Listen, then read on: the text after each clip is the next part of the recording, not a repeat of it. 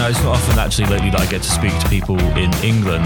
It's a refreshing change, especially someone from up north as opposed to what happens down south, which is no matter where someone's from in the south of England, they always say that they're from London in their bio. So it's nice to speak to someone that's up north, and your work is absolutely insane. I'm so jealous, especially of your analog portraits. It's something that I would love to reach, that level of skill and expression when it comes to portraits. Before we get into everything that you do, why is it that you became a photographer? What made you pick up a camera? I had an older cousin, it was my mum's cousin actually. And we used to go to their house every Sunday as kids. And I remember seeing he had a Shinon. I don't know if you remember the Shinon brand. I'm going back 40 years maybe. And I remember seeing it on his windowsill and I just thought, wow, camera, that looks cool. And I'd always had a bit of an interest in that kind of stuff. And then about, I think I was 11 and I was on the street with my friend. We were just playing football or whatever. And we sat down when we'd finished and he was like, I'm going to buy a camera. I really need a hobby kind of thing. Mm-hmm. So I knew nothing about him, but I said, my cousin's got a camera. It looks really cool. As you do when you're 10, 11. And he said, well, you can buy one from Jessop's, a Zenith. He says, you can get these Zeniths and they're like £35. He says, so I'm going to save up and get one. So I was like, anyway, showed him and I was like, I've got to get one. So we both bought one and then we just wander around at weekends, just taking pictures, and it'd be one roll of film with your spending money and then get it developed and printed the following week. And that's how it was really when I was a kid. So I was 11 when I got into it, and then I'm not academic whatsoever. You know what I mean? I have no interest in school. Didn't near the end either when I left it. School was just for football and girls really.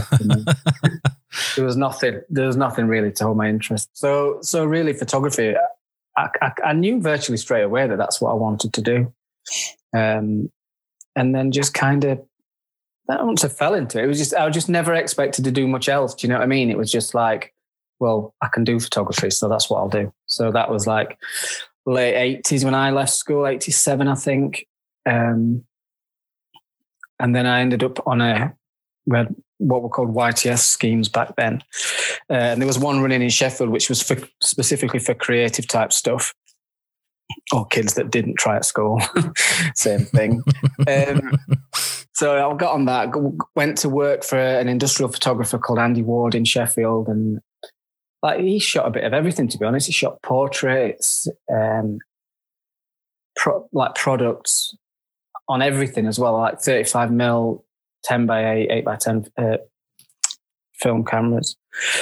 4x5, everything, RZ, Hasselblad. He had a Hasselblad actually, I think. So they shot a lot of everything. So that was like a really good grounding in how to light products and things, which I've never really been bothered about shooting products as such, but it does give you a good grounding in lighting that you perhaps wouldn't learn if you'd been sort of self-taught, you know what I mean? So that was a really good grounding in photography for me. And I was only there about 18 months because the scheme ended. And he basically for the first 6 months, he threw me in the dark room. I didn't see daylight for about 6 months at all. I was in there all the time. I'd get there at 5:30 a.m. I was straight in the dark room, come out at 5:30. And that was it. They'd let me out to go and fetch the sandwiches at lunch. So I learned, I'd already got a darkroom at home at that point, just printing my own 35mm stuff. But that was a really good grounding because I was developing 4x5s in a tank and stuff, and just having to print sort of sometimes if it was portraits, you might have to print 100 10x8s, which sounds ridiculous now in the digital age. But back then that was a normal thing. Do you know what I mean? So, yeah. So I kind of learned all that. It was a bit self-taught, but they let me loose after a bit on the bigger stuff and the 8x10 cameras and stuff like that. So that was it. That was the main thing. But then, because the scheme ended, and there was no, in Sheffield, there was no like creative industry, especially back in the 80s. There's not much now, but certainly back in the 80s, there was nothing. So it was a case of like, what do I do? Do I get a job or do I move to London? And I wasn't, like, if you could go back and knowing what you know now, you'd be like, oh yeah, I'll go to London. But like back then, London was just this exotic kind of strange place that I couldn't even get to. So I ended up in a job for a while, a dead end job, which kind of focused me then. And then after that, after a few years, I was just like, oh, this is not me. I just want to get back to taking pictures. And so that's when I did it. I just sort of like bought another camera. I think I had Nikon F90s back then. Bought one of them, bought an RB67, which a friend's company was selling, which they'd never used. They bought it and never used it. So I bought that, and then I just set up and doing anything really, portraits, weddings, a little bit of product stuff, all on film.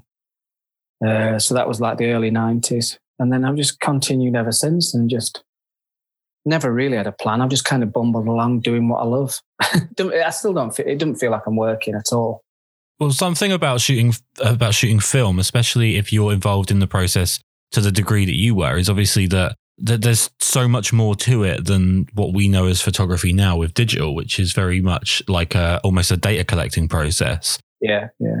With regards to like going out as a 11-year-old kid with that roll of film, getting it developed and getting your prints back the next week, all the way through to like literally where you are now, what's the stage of the process that kind of still brings back that childlike enthusiasm, that love for what you're doing? You know, is it the developing? Is it the shooting? Is it when you get the images back? What's your absolute favorite part? With analog, it's everything.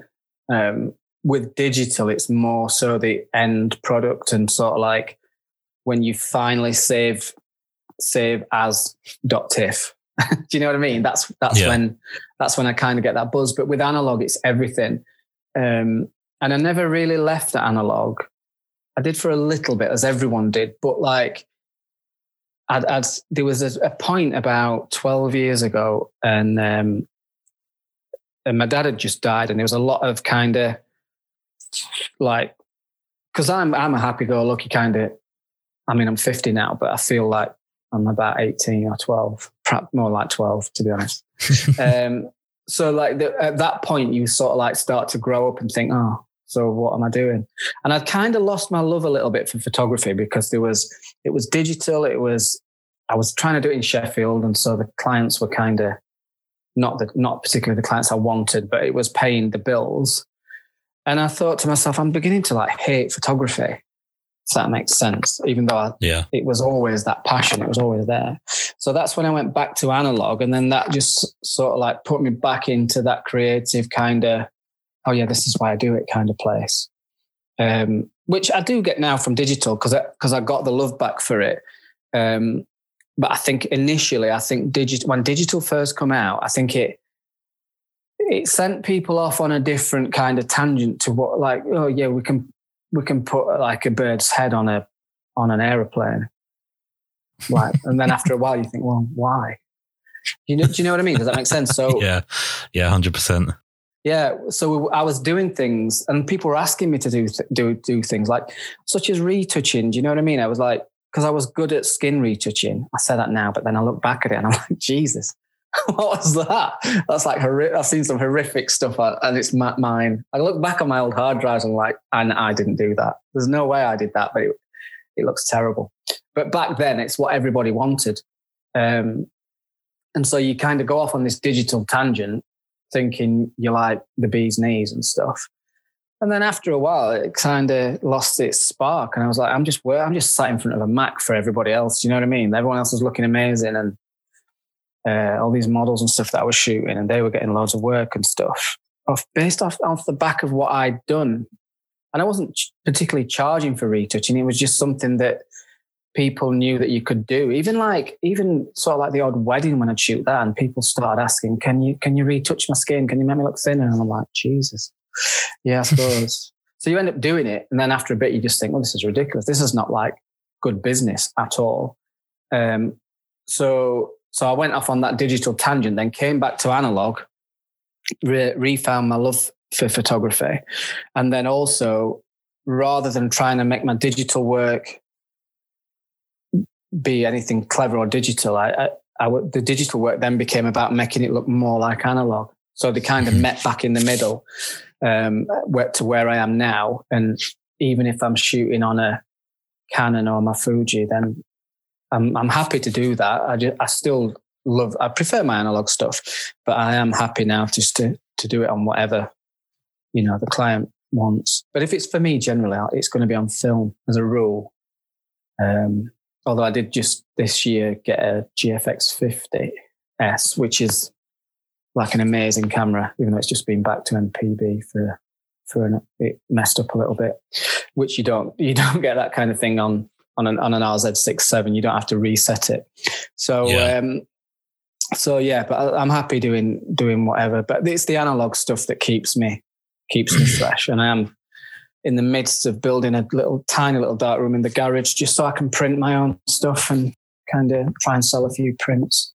Well, I don't want to ask too broad of a question to follow up, but I feel like we're going in that direction. You talk about you spending hours and hours creating this work, sat in front of a Mac, and then the end product is basically that just other people benefit from the time that you're spending. Yeah. And it doesn't really come back to you. Do you feel like, especially, I guess, with digital's insertion into what we do as photographers, do you feel like photographers are just undervalued generally?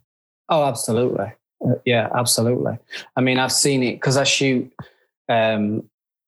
fashion up north, which is a bit of a contradiction. It's fast fashion up north. It's a completely different arena to what's happening in London.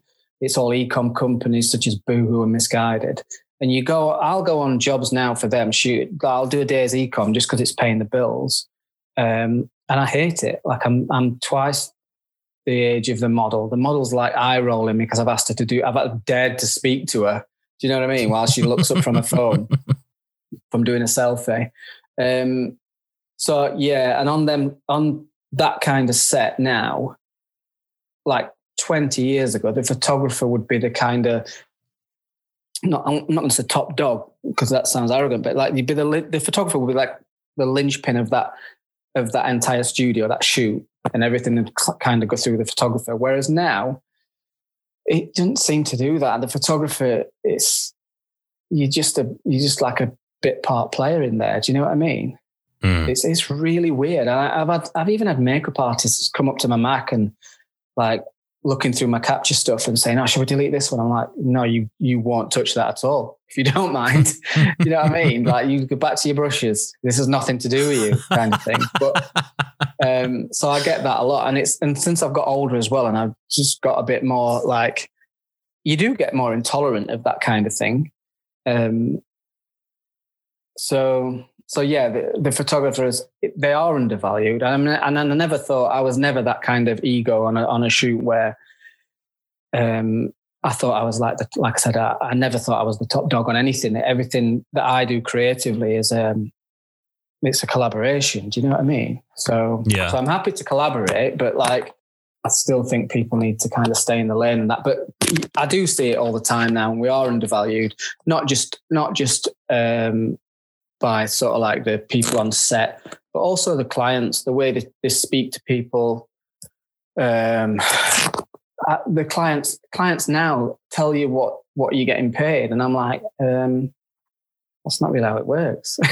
But I think It is how it works now, especially up in Manchester, because that's fast fashion, that's e-com. So they'll say, "Can you do a day's e-com?" "Yeah." "All right, it's such and such a day." But like, can you imagine walking into a Porsche garage and ordering a Porsche and saying, "So I'll give you 10 grand for that"? Yeah. You'd just be like, "Yeah, no, you won't. That'll buy you a wheel." So, well, it's funny because a friend of mine who's a model actually recently, I seem to have noticed a bit of a change in a few people that I know that work in modeling especially. And one of those changes has been OnlyFans and these different ways in which they can kind of take a picture on their phone and make money from it. And what I've noticed, there was actually a particular statement that stood out to me, which was this person who I've worked with for years, and has always seemed to have the utmost respect for the craft in general, for photography, for modelling, you know, real modelling, not just being a mannequin. And she said that the great thing about stuff like OnlyFans and these pay-per sites that models are working with is that it cuts out the middleman being the photographer. And I just thought, what a demeaning way to refer to people that have worked with you for years, to just refer to photographers as middlemen. I thought that was just really disgusting. Yeah, it is. And that's what I mean about that. Like I said, I get eye-rolled by a 19-year-old model. Not even a model, like an influencer. Do you know what I mean? She's 4'6" and been drafted in because she's got 80,000 followers. So, and like who 10, 20 years ago wouldn't have stood a chance, wouldn't have got through the doors at Storm in London or Premier and these model agencies. Do you know what I mean? They would, the best they could have hoped for would be a job in reception. But now, because they're influencers, now they are actually on their books and and I get that things change, but it's the lack of respect that photographers get, especially when you've done it for years and, you know, you've you've learnt it, forgot it, learnt it again, forgot it again, and then learnt it again. Or it just becomes that you've just done it so many times. It's just there. It's like people ask me to explain things to them. I was on a shoot last week. We were shooting some products and it was for a tanning company, and we were shooting the product and they want like a shadow of a palm tree going over it. And I was like, yeah, I can do that. Cool. Sorted it all out. And then I said to him, well, it looks a bit monochrome because it was a white bottle. Shall we like put some green in that shadow kind of thing? And they were like, well, in post. I was like, no, not in post. Let's do it now. So we don't have to mess about in post. So we did it with using the lighting, and she was so dismissive of it and was like, I don't know how you did it, but it looks all right. And because she was doing it in front of the client as well. And I was like, no, it's not, don't be so flippant about it. Do you know what I mean? It was weird. It was just a weird dynamic on this shoot. She was dismissive of everything I did. But if I'd have said to her, yeah, we'll do it in post, she'd have been fine with that. But because I was doing it photographically, it was bizarre. It was the weirdest shoot I've ever done, to be fair. Couldn't wait to get out. One of the funny things I find with like the rise of influencers, and like you said, things changing where people that wouldn't have been models years ago are now sort of seem to be top of the set, is that we've lowered the bar so dramatically to let as many people through as possible I honestly think under the guise of sort of inclusivity, whereas it actually feels more like it's sort of, this is the one that I've got to dance around a little bit because I don't want to say something that's going to get me in trouble, but it feels like under the guise of inclusivity, but it's actually about like, you now see if you get a girl that's not, you know, a size 12 or above, they tend to get the abuse in the same way that, you know, it was said that, you know, bigger girls were getting the abuse years ago, or height being a factor, anything like that. All of this stuff in the guise of inclusivity. It's strange that all of these people that have suddenly been given an opportunity that was supposedly never afforded before are so quick to talk down to everyone around them. That's what I find fascinating. It's like, supposedly this is a door being opened and it's supposed to be this big societal step forward. And the first thing you want to do with it is shit talk to people that are working with you. Absolutely. I get that a lot on shoots, especially in Manchester. Manchester and Sheffield are 30 miles apart, but the difference is bizarre. It's like, it's a completely different species, but that's what happens in Manchester a lot. You get a lot of people talking down to you, a lot of people shit talking you. And I've done campaigns up in Manchester, and the problem is you dealing with one of the companies that I work for. I've said to him before, because he often sacks people on just like, I'll go 1 week and then there'll be a completely different staff. He's like, I'll sack them. And I've said to him, the problem is you're employing enthusiastic egos. Right. But like, so someone will come in and say, yeah, I'm a creative director. Well, what have you creatively directed?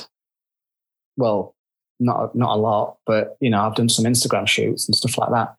So, and I think that's the difference between Manchester and London is if you're in that industry and you go to London, that's fine. But what's left up north is like I said, these over enthusiastic egos that they're not creative directors. They're not, I've even had it with makeup artists. You know, someone will come on set saying they're a makeup artist, and then it just looks like some kind of face paint at a fun pub.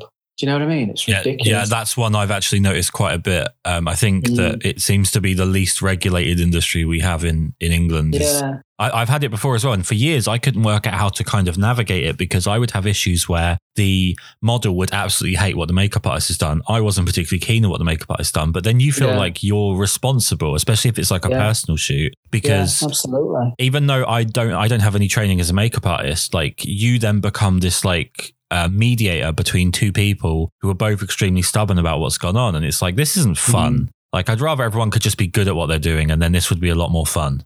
And again, it's when you get that the problem on any creative set is if you get one or two big egos, and it's often makeup or hair, that then becomes a problem, because they want to dictate the shoot, yet their ideas and their execution's not up to standard. Yeah. And I don't mind an ego if it's backed up with like amazing talent, but when it's not, then it's a problem. But what I found this year is because like for how many months could we not do anything?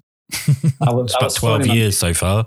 Yeah, me and my makeup artist used to speak every day, and we were like, shall we do a test? Shall we do something? And she was really worried, because obviously makeup and beauty and stuff were kind of, they were put in the same boat at the beginning, even though it's completely different.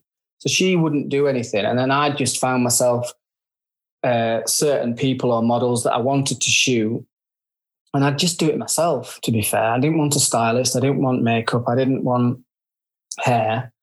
And I found that because I let go of all that, shoots were easy to produce anyway, because it would generally just be me and a model, or me and a subject, whatever, a portrait subject, whatever. And I think my work this year kind of like went into a new kind of area that I'm more happy doing anyway. And I think it improved because of lockdown, because we weren't putting together these like big teams of people to get average results. So nothing was expected. And then I'm now really relaxed about doing a shoot. I'll just meet a model in Sheffield Town Centre for like 2 hours, and we'll shoot and we'll do something cool. And that's how I'm operating at the minute with my test shoots, my own creative personal work. It's your own personal work that's kind of jumped out to me, because it's the simplicity and the power in the simplicity. And I don't mean simplicity to sound like a downward thing, but there's a lot of photography out there that's all icing and no cake. And it really feels like there's a huge connection. Like you are not to sound like a pompous dickhead here, but you're a fantastic conduit for the person viewing the image, because it feels like I know this sounds like a really stupid, pretentious thing to say, but it really feels like I'm connecting with the subject, as opposed to what you get in most cases, which is you kind of feel like you're a third party looking in on an influencer being photographed by a guy that's underexposing by 5 stops and then fixing it in post. Yeah. When it comes to setting the mood for these, like the overall mood of your personal work seems to be quite serious and quite dramatic, I guess, in a subdued kind of way. How do you go about setting the mood for those shoots? What's the conversation like? How long do you take to start shooting on those particular projects? Oh, instantly, normally. If on my Instagram, there's a girl called Hannah on the last shoot I did, which I drove up to Todmorden to do. And it was one of those days where she'd asked me to shoot, and her agency in Manchester were like, "Oh, we need this, we need that, we need whatever." And I was like, "I'm not doing any of that. I'll just do what I want." And I said to the model, I said, like, "Your agency will hate my pictures, and if they do, that's great for me, because I hate it when they like them, because it means they're bland." So I basically drove up to Todmorden, which she told me was near Leeds. But it's not. It was like 2 hour drive, and it's not that far as the crow flies. It's just in the middle of nowhere. But Todmorden was it was brilliant. It was amazing. I think I've wrote about it on my website. It was like going back to 1985. When I arrived, there was about 4 kids having a fist fight in the street and swearing at each other. And I just felt so at home. Like, this is amazing. They weren't dressed in designer clothes. They were just like little feral kids scrapping, and it was brilliant. So I was just sat watching this for ages, and I went to pick the model up. And I just said to her, right, all we're going to do is wander around. We're going to find things. We're going to find backdrops. We're going to go down little kind of alleyways and find places you've probably not seen before. And we're just going to shoot that. I'm going to look for pockets of light, maybe just anything that's a bit weird and a bit, not run of the mill kind of stuff. Then as soon as we start walking, we'll walk past a wall or something like that. And I'll be like, just stop there. Let's get some shots here. And I always ask my subjects, I always say to them, don't model. Like if there's one thing not to do, just don't model. And then when I'm actually taking the picture, generally I'll say to them, just look slightly away from me, maybe down a little bit. And on the shoot, you could be having a laugh, talking nonsense. And then as soon as I see this wall, I'll just say, just hold it there. And I don't know what it is, but for some reason I just get good results. And it even works on I've shot my girlfriend's daughter who's only 8 and we put a book together and the pictures are she looks amazing in them. And I think it must just be something how I direct models. That's it's really simple. There's nothing too clever about it. It's just how I like them to look. And it's kind of cinematic and a little bit, but yeah, there's no secrets to it, I don't think, either. When people ask me, I'm I just keep everything really simple, and I'm not trying to be clever with any portrait or try and send a message. It's just how my style's just kind of developed, I think. I think it's to do with the models that I select as well, because anyone who's the really beautiful girls, I'm not interested in. I want the weird people, guys and girls, whatever. The waifs and strays, they're like oddballs, the artistic, really creative type of people. They're the ones I want to shoot. Beauty and stuff like that. There's two kinds of great people in front of a camera. There's, like you said, there's the beautiful people where it's fish in a barrel and quite often it's a little bit soulless. And then I always describe the side that you're talking about as being the aliens, the people that when you walk down the street, they genuinely grab attention because they have an actual striking face. They're not just symmetrical and okay. Mm. Yeah, and that's it. That's what I'm kind of... I always explain it to people, the difference between, a homemade cake and a Mr. Kipling's cake. Mr. Kipling's cake's coming off that factory line. Every one of them looks the same. Every one of them's perfect. But when you bake yourself and you get, burnt, gnarly bits and bits of sugar that have, exploded out and stuff like that, and it's not perfect, but it's more satisfying and it tastes better. And do you know what I mean? It's just that kind of thing. I always prefer that.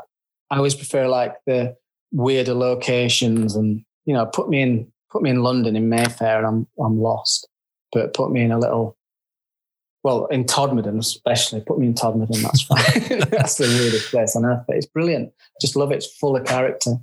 Well, sticking with subjects, obviously you've just mentioned in terms of aesthetic, but when it comes to their, their attitude, their skill set, whatever, their personality, what's the best possible subject that you could have in terms of, are they someone that dives in headfirst to whatever you throw at them? Do they push back a little bit and throw in their own ideas? What really, brings out the best photos from you when it comes to the subject? I just think it's people who love what I do. I generally wait for people to ask me if I can shoot them. Do you know what I mean? Rather than me asking them, because there's the odd one or two that I will ask. And I found this more so with kind of the nude stuff that I do, because it's a different style to what a lot of the sort of influencer girl types want. I'll let them come to me and ask me because they love my work. So it's important that whether we're doing portraits or nudes or whatever, it's important that they love the work and they get the work. And I think then when they come to the shoot, they kind of already know what they want out of it. Have I completely gone off subject then? No, you're 100%. I'm with you. It's great. So yeah, that's kind of what I prefer, that they just know what I do, because that's the problem when you have to make the business pay, the photography pay. That's the problem, that clients come in and they say, "Oh, we love your work. We want you to shoot this," and you think, "Well, that's nothing." That's nothing like what I do. My agent, when they signed me about 18 months ago, they were, he saw my work. He went through all my book. He said, "Oh, I love your analog stuff, this, that, and the other." He said, "Oh, I've got a perfect client for you." And it was okay with it. He was "It's OK Magazine." And I thought, that's the polar opposite of what I do. Do you know what I mean? I did it and I can do it, but like it's just not like that personal creative stuff that I want to do anyway. So, but that's the job. If you're going to do it professionally, then and at this level, I think when you get to a higher level, like when you're shooting for Vogue and stuff, then people will book you for your style. But I think at the minute, for someone like me, it's kind of getting the little commercial gigs to pay for what I want to do anyway until it gets noticed. So you're kind of offsetting the commercial work with the personal work. So do you have to is it something where you have to stagger it in a sense where like you'll do a commercial job and it'll just be nothing like what you want to be doing. And you're like, right, I immediately need to get out and do something. Yeah, that's absolutely what I want to be doing. And that's the way you keep it going. I mean, I don't wish to sound like, I know they say don't shit where you eat, but like the commercial jobs are generally horrific for me. I don't know what it is. Some kind of social awkwardness I've got or whatever, but I can't. They're just weird, the commercial jobs. The client rarely gets what you do, even though they might love your work. Sometimes they've not even seen what you do, I don't think. So, but yeah, the commercial work's horrific for me. I just hate it. But it pays for like film, which is expensive. So, yeah, got to do it. Well, let's kind of do some, as they would say in London, some blue sky thinking here.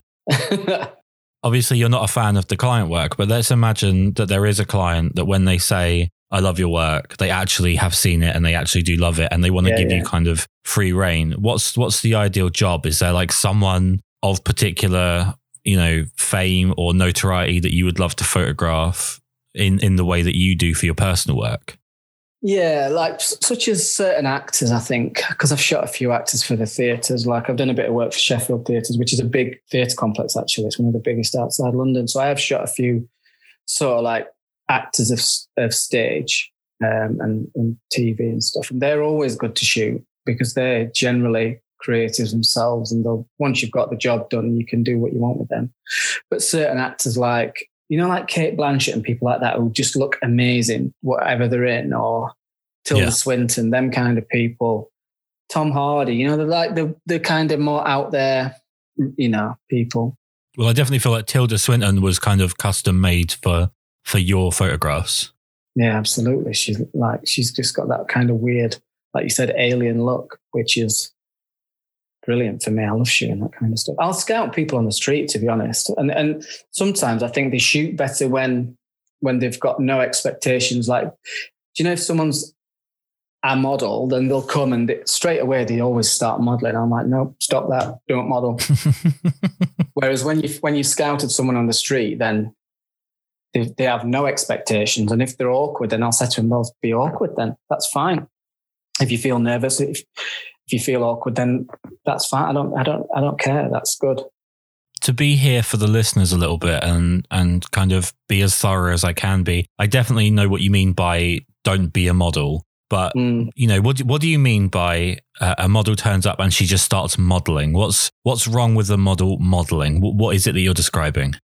Because modeling is for selling clothes, isn't it? They are basically coat hangers, professional coat hangers. Right. So, and also up north, because they shoot a lot of e-com, it's like bang, bang, bang, shot after shot after shot, dead quick. And no matter what the clothes they put on, they'll run into the changing room, come out in something else, and it's the same poses kind of thing. And I think they think that's what modelling is, which it is commercially, and it sells clothes, and that's fine. But for what I'm trying to do, it's completely wrong. But I don't really shoot the kind of e-com model, those kind of models anyway. So I prefer the new faces when they've never done anything before, because you can mold them into sort of like your style and stuff like that. And they always come back to me. They always go away and after a bit, and so they've done loads of work, and then they come back and say, can we just do more of that cool stuff? So, yeah. Well, obviously you've got the skill set and you've got the history with film, but when it comes to your personal work, these portrait shoots that you're doing on film, how much film are you actually going through per subject? Because not a lot, you know. Could you lie and say that it's a lot so I feel better? Because I can't. I can't wrap my head around how you're getting like the standard of shot that you're getting. Like remember with photography, Like, if you photograph a building is a building is a building. You just got to catch it at the right light. Yeah. If you photograph a landscape, you just got to catch it at the right light. When it comes to a person, there's like a whole extra dimension, which is the mood, the expression of that person and how you're working with them. And I kind of refuse to accept that this is something you're getting to particularly quickly, because it makes me feel better about the lack of skill that I have. But how much are you going through per analog portrait shoot in terms of film, and how regularly are you clicking that button? Is it like a shot every 5 minutes, a shot every 30 seconds? What's the process? Once the film's loaded, I'll shoot it straight off. So it's 10 or 12, depending on which film back I'm using, 10 or 12 shots. And they're like one after the other, pretty quick. But I don't normally shoot more than 4 rolls. If it's someone really good, I might shoot 6. It's always in multiples of 2 because that's what fits in my dev tank. So yeah, but just some shoots are just 2 rolls of film, like 20 shots. Digital backups, but then when you look at the difference between the digital backups and the what I shoot on the RZ, it's like you just have so much more soul, which I sound like a hipster, but I'm not. There is more depth to it, and it's not just me. I think other people see it as well. Even non-photographers can tell the difference. But yeah, I would say once a roll of film's loaded, I'll get through it fairly quick, within less than a minute.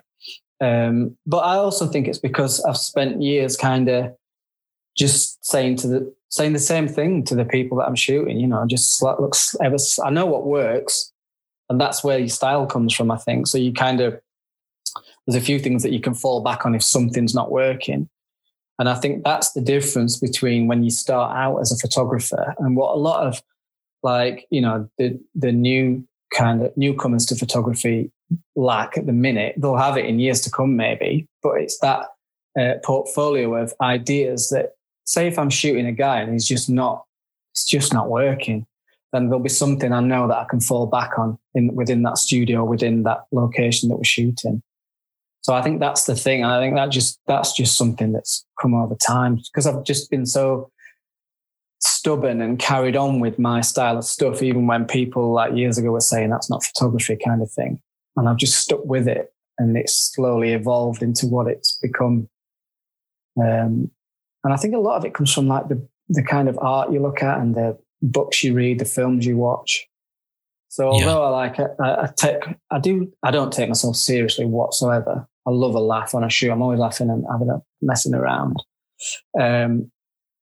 But I take the work seriously. So like I said before, even you could be having a shoot could be chaos. You could all be like falling about laughing, but as soon as that person's in front of my camera, they just, whether it comes from me or whether it comes from them, I don't know, but we just kind of becomes a bit of zen, and you're like in that zone and then shooting away. But it's not many rolls of film, because I can't afford to shoot that many rolls of film, to be fair. Well, years ago when I was like working for the photography magazines, when I was writing for them, you'd get free kit and stuff like that. But with film, none of the film companies are giving anything away or sponsoring people, or so it's all, you're paying for it all yourself, and it's not cheap at all. When it comes to the personal work, what is the main factor behind it being, I think, entirely, if not incredibly predominantly black and white? What's the thinking behind that? Is that just down to what speaks to you? Is that down to like your early childhood shooting black and white? What's the main reason that you want those images to be in black and white? I love black and white films. I always used to love black and white films, watching them every Saturday on the sofa with my grandma before Grandstand came on. So that was an influence, but I'm colourblind as well, you see. So when it comes to scanning colour film, I don't scan. I use a pixelator now. Have you seen the pixelator thing? Which is like a little mask that you can, it's a diffused mask that sort of like holds the negative, and then you can shoot it on a DSLR or whatever. For years I built my own little box, similar thing, which was a box that like held the negative flat. And when I tried to scan color film, I just couldn't do it. I can't get my colors right at all. They come out so bizarre.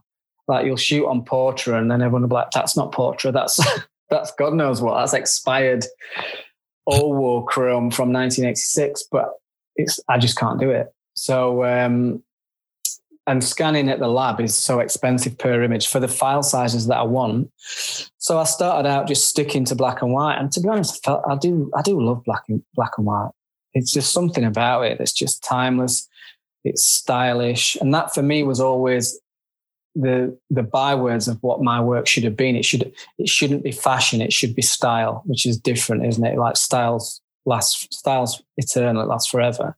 Whereas fashions change and stuff like that. So I just thought whatever I do has got to last. It's got to stand the test of time. And stuff I've shot on black and white like 10 years ago still looks good now. Whereas the colour stuff, I think it's more subject to the trends that are around. Like at the minute, everyone's shooting Portra 400 at 320. Do you know what I mean?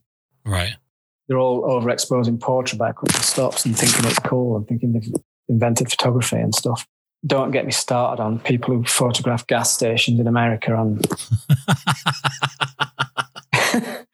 so and think they're artists. But so that's the thing with colour. Black and white, I just love it. Kodak Tri-X on 35mm's beautiful. FP4 and Ilford Pan F50s, what I tend to use for my medium format stuff. And Pan F50, if you shoot that in a studio and develop it in Perceptol, it is so sharp. Like, it's absolutely beautiful. So, and I don't think you get that in colour either. You might do, but I just there's just something about like black and white and the science behind it as well. You know, mixing up the developers with different film stocks and trying stuff like that, finding stuff that works. Then I think that's the thing for me. Colour doesn't hold that same appeal. I used to shoot on Velvia a lot when I used to shoot like stock photography and that, which is brilliant. Velvia 50 is amazing, although it has no latitude. Uh-huh. But and I do shoot on colour occasionally, but because it's so, to get it, like I said, it's so expensive to get it scanned in, I'll tend to shoot that now on my either a Canon or, like I said, I've got a Fuji medium format, which I've just got, which I love. That's an amazing camera.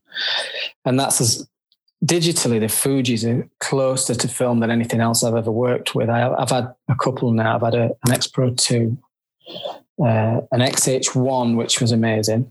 And then I traded them both in and got the 50S, which the quality of it is... it's stunning, especially the color as well. Like the color of it is, the colors that come out of that are, you've got to see them to believe them. But same for black and white. When I shoot that, it's more like film. The look is more like film than anything else. So I'm quite happy to use that. One thing I'm sort of seeing when I look through your website is that I have a real problem with OCD, in the sense that when I start following a photographer, or when I find an image that I like, I hunt down the photographer, which is actually what happened with you. And the first test, which is just to get past my own mental instability, is whether or not there's like a cohesive style, not just like a one-off shot that stands out and I actually like. And you slightly, very slightly deviate from what I would normally follow, because you do have these analog portraits, you do have the theatre images, the editorial stuff that is really cohesive, but you also throw in kind of oddball... Mm. Artistic shots, to just name one, which I don't even think people would need to see to understand why it stands out, would be like the dead wasp in the rainbow. Mm. What's the thinking behind obviously having this like extensive set of analog portraits and editorial work and so on, and then these unusual images dotted about within it? What's that doing for you? I think that's just the old hobby photographer in me, the amateur photographer, if you like. Do you know what I mean? Like, you see things, sometimes you think, oh, I must shoot that. Like at the beginning of lockdown, I was walking down our road, I was taking a dog a walk, and I found an air freshener, you know, the happy, smiley, round face thing? Yeah. And somebody had thrown it out of the car and it had just landed on the floor in the mud, and I photographed it on my iPhone and it looked cool. And I think that kind of thing. But the reason I put it on my website is because I think it's easy to scan through a website like you would on Instagram. Just scroll through it, get to the end, and then you go on to something else. So I think on your website, it's nice just to, like you said, you go through the portraits and it's the style, and all of a sudden, oh, there's a dead wasp and then there's a chair. Do you know what I mean? So it kind of stops you and you kind of think, oh, so there's something more going on than just churning out portrait after portrait. So I think that's what that is. The podcast has given me like a bit of a crazy opportunity. Like I said to you before we started, and I've said it a million times on the previous episodes of the podcast, like the only purpose of this really is to force other people to like things that I like so that I get more of what I want out of the world. It's a very selfish endeavor. One of the great parts of it, and I didn't really see it as being a possibility until lockdown really opened up the opportunity, was just the fact that now I can speak to anyone around the world. I can speak to people that have been massive influences on me, and that's been amazing because of the conversations you have outside of the podcast to say thank you to people for, you know, what they've done to guide you along the way and things like that. That's been really wonderful. Is there any influences that you've had over the years that, you know, you would love to have had a sit down and a conversation with? You know, who are your biggest influences? Well, in the 90s, there was obviously I've seen all the old masters kind of thing, looking at the mags, buying photography mags throughout my life. But in the early 90s, it was people like Bob Carlos Clark and John Stoddart, because they were kind of, even though they were shooting kind of like now, it's probably not, you wouldn't say it's appropriate, it probably offend too many people, but back then it was them. And bizarrely enough, I do a few weddings every year, and the girl that assists me, she's from Liverpool, and I remember a shoot once, we're on a wedding, having lunch, and weddings are horrific as well. It's like commercial work, but the money's too good to spend. So we were on this shoot and I was being my usual grumpy self. And she was like, oh yeah, my uncle's a photographer. And she's a Scouser as well. So she did that Scouse accent. And I said, oh yeah, really? And she was like, yeah, he's photographed everyone. He's photographed Tony Blair and Arnold Schwarzenegger. And I was like, huh? And then it clicked, and I said, do you mean John Stoddart? As soon as she said the Schwarzenegger shot, I knew. She said, do you mean John Stoddart, your uncle? And she was like, yeah, uncle, kind of cousin type thing. I'm like, what, you don't even know? Like, you related to John Stoddart? She's like, yeah, I'll phone him if you want. We can go down and see him. So like, he was my hero growing up. And then I ended up working with his, I don't even know. She's related to him, but I don't even think she knows what relation it is. So yeah, they were my earlier influences. But then more recently, it's people like Alex Soth and his portraits I love, which have a more contemporary feel. Bastian Vout, who I didn't know much about, but someone on Twitter said, "Oh, your work looks a little bit like his," and I looked at it. I was like, "Oh yeah, it's beautiful." And he was selling it as fine art. I don't know if he was. It wasn't like a commercial photographer out doing fashion stuff. I think it was more fine art. And then from him, that led to Robin Dupuy, who's a Dutch photographer, and she went across America. She rented a Harley, and there's a really nice video of it on a website, almost like a film, actually. It lasts for quite a while. And she rented a Harley and she rode across America just shooting portraits. And she did this set with a guy called Randy, who's this like little feral looking kid. And she did some amazing, like really, really beautiful portraits. So she's a bit of an influence as well. But they've all come about in the last 6 months. But my influences change all the time. It could be Jack Davidson. He's another one. His work's just phenomenal.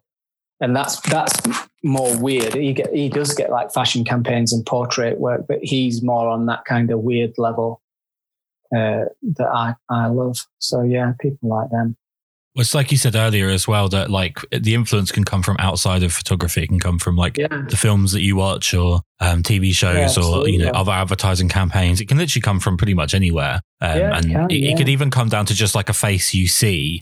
Can kind of take you off in a completely different tangent that you never even thought you were going to go down. I know that I've taken up a lot of your time, and I want to say a massive thanks for you taking the time to do this. Before we finish, I actually found out recently that the podcast recently passed 50 countries that it's been listened to in, which I didn't even realize there was 50 countries. I'm so ill-educated. But for those that don't understand, I think that me and you both know that we're not supposed to like each other because I'm from the south, you're from the north, and you can say lots of mean things about me and then I'll go and cry about it. But for those that are outside of the UK, you've mentioned a few times about how, like, if you wanted to do it, you had to go to London. If you wanted to make a go of like fashion, you had to move to London and so on. And that, like, you know, working in Sheffield, it's completely different. Do you think you could kind of roughly sum up what the difference is between being a fashion photographer or a portrait photographer that's up in the north of England compared to the south? What are the challenges that you're facing from being in the north of England particularly? I think it's the attitude towards, like we said earlier, about photographers being undervalued. It's certainly more undervalued up here because, I mean, I'm sure it does happen down south, to be fair, but like when people say, oh, I was going to book you, but my cousin's got a camera, so we booked him. It's that kind of thing. You get a lot of... I don't know. I don't know if the challenges... Maybe the challenges are all in my head. I know there are photographers from... Like Alistair McClellan's from Doncaster, and he shoots massive campaigns. Who's the other guy from Sheffield as well? There's another guy that he, but they don't do it in Sheffield. They always end up moving down there. So I don't know, because when you go to London, like, it's a mongrel city, isn't it? So it's like, yeah, you know, I think it's just, that's just where the creative hub is. I don't think it really matters where you're from. It's probably me just having a whinge because I've still not moved. I did move there. I moved there for 6 months. I lived in Hampstead and thought I was Liam Gallagher and spent about £6,000 and then came home skint. So I just got drunk every night. It was brilliant, but I completely like lost track of what I went down to do. So I ended up coming back. It kind of makes no sense, right? In the way that everything's kind of directed towards London. And to an extent, I get that in the cultural history of it. But like, if you can go outside of London, England's an unbelievably fucking small country. If you can go outside of London, do the same job. I mean, like if you're using studio lights or if you're using window light, it's not like that doesn't exist outside of London. Yeah, exactly. You can go outside of London, find people that are outside of the mold of what's to be expected. People that will, I don't mean to be disparaging, but London prices on everything are fucking bullshit. So there are people even just on the outskirts of London that will work for a completely different set of prices than the people that are in London. Oh, you could spread the work out. It would just cultivate a bigger community of actual creative. I mean, maybe just because in England we don't value the creatives. I think we saw that during lockdown with the government's campaign that they just no one in England seems to fucking value anyone that works in the creative industry. But it just seems weird to me. England's such a small country, and yet, you know, we're drawing these fake lines across Birmingham, and we're like, well, anything above that is completely different, and it's just not. I mean, you could drive 2 hours out of New York and still technically be in New York. Yeah. Drive 2 hours out of London, and you may as well have got in the DeLorean and gone back 30 years, 40 years.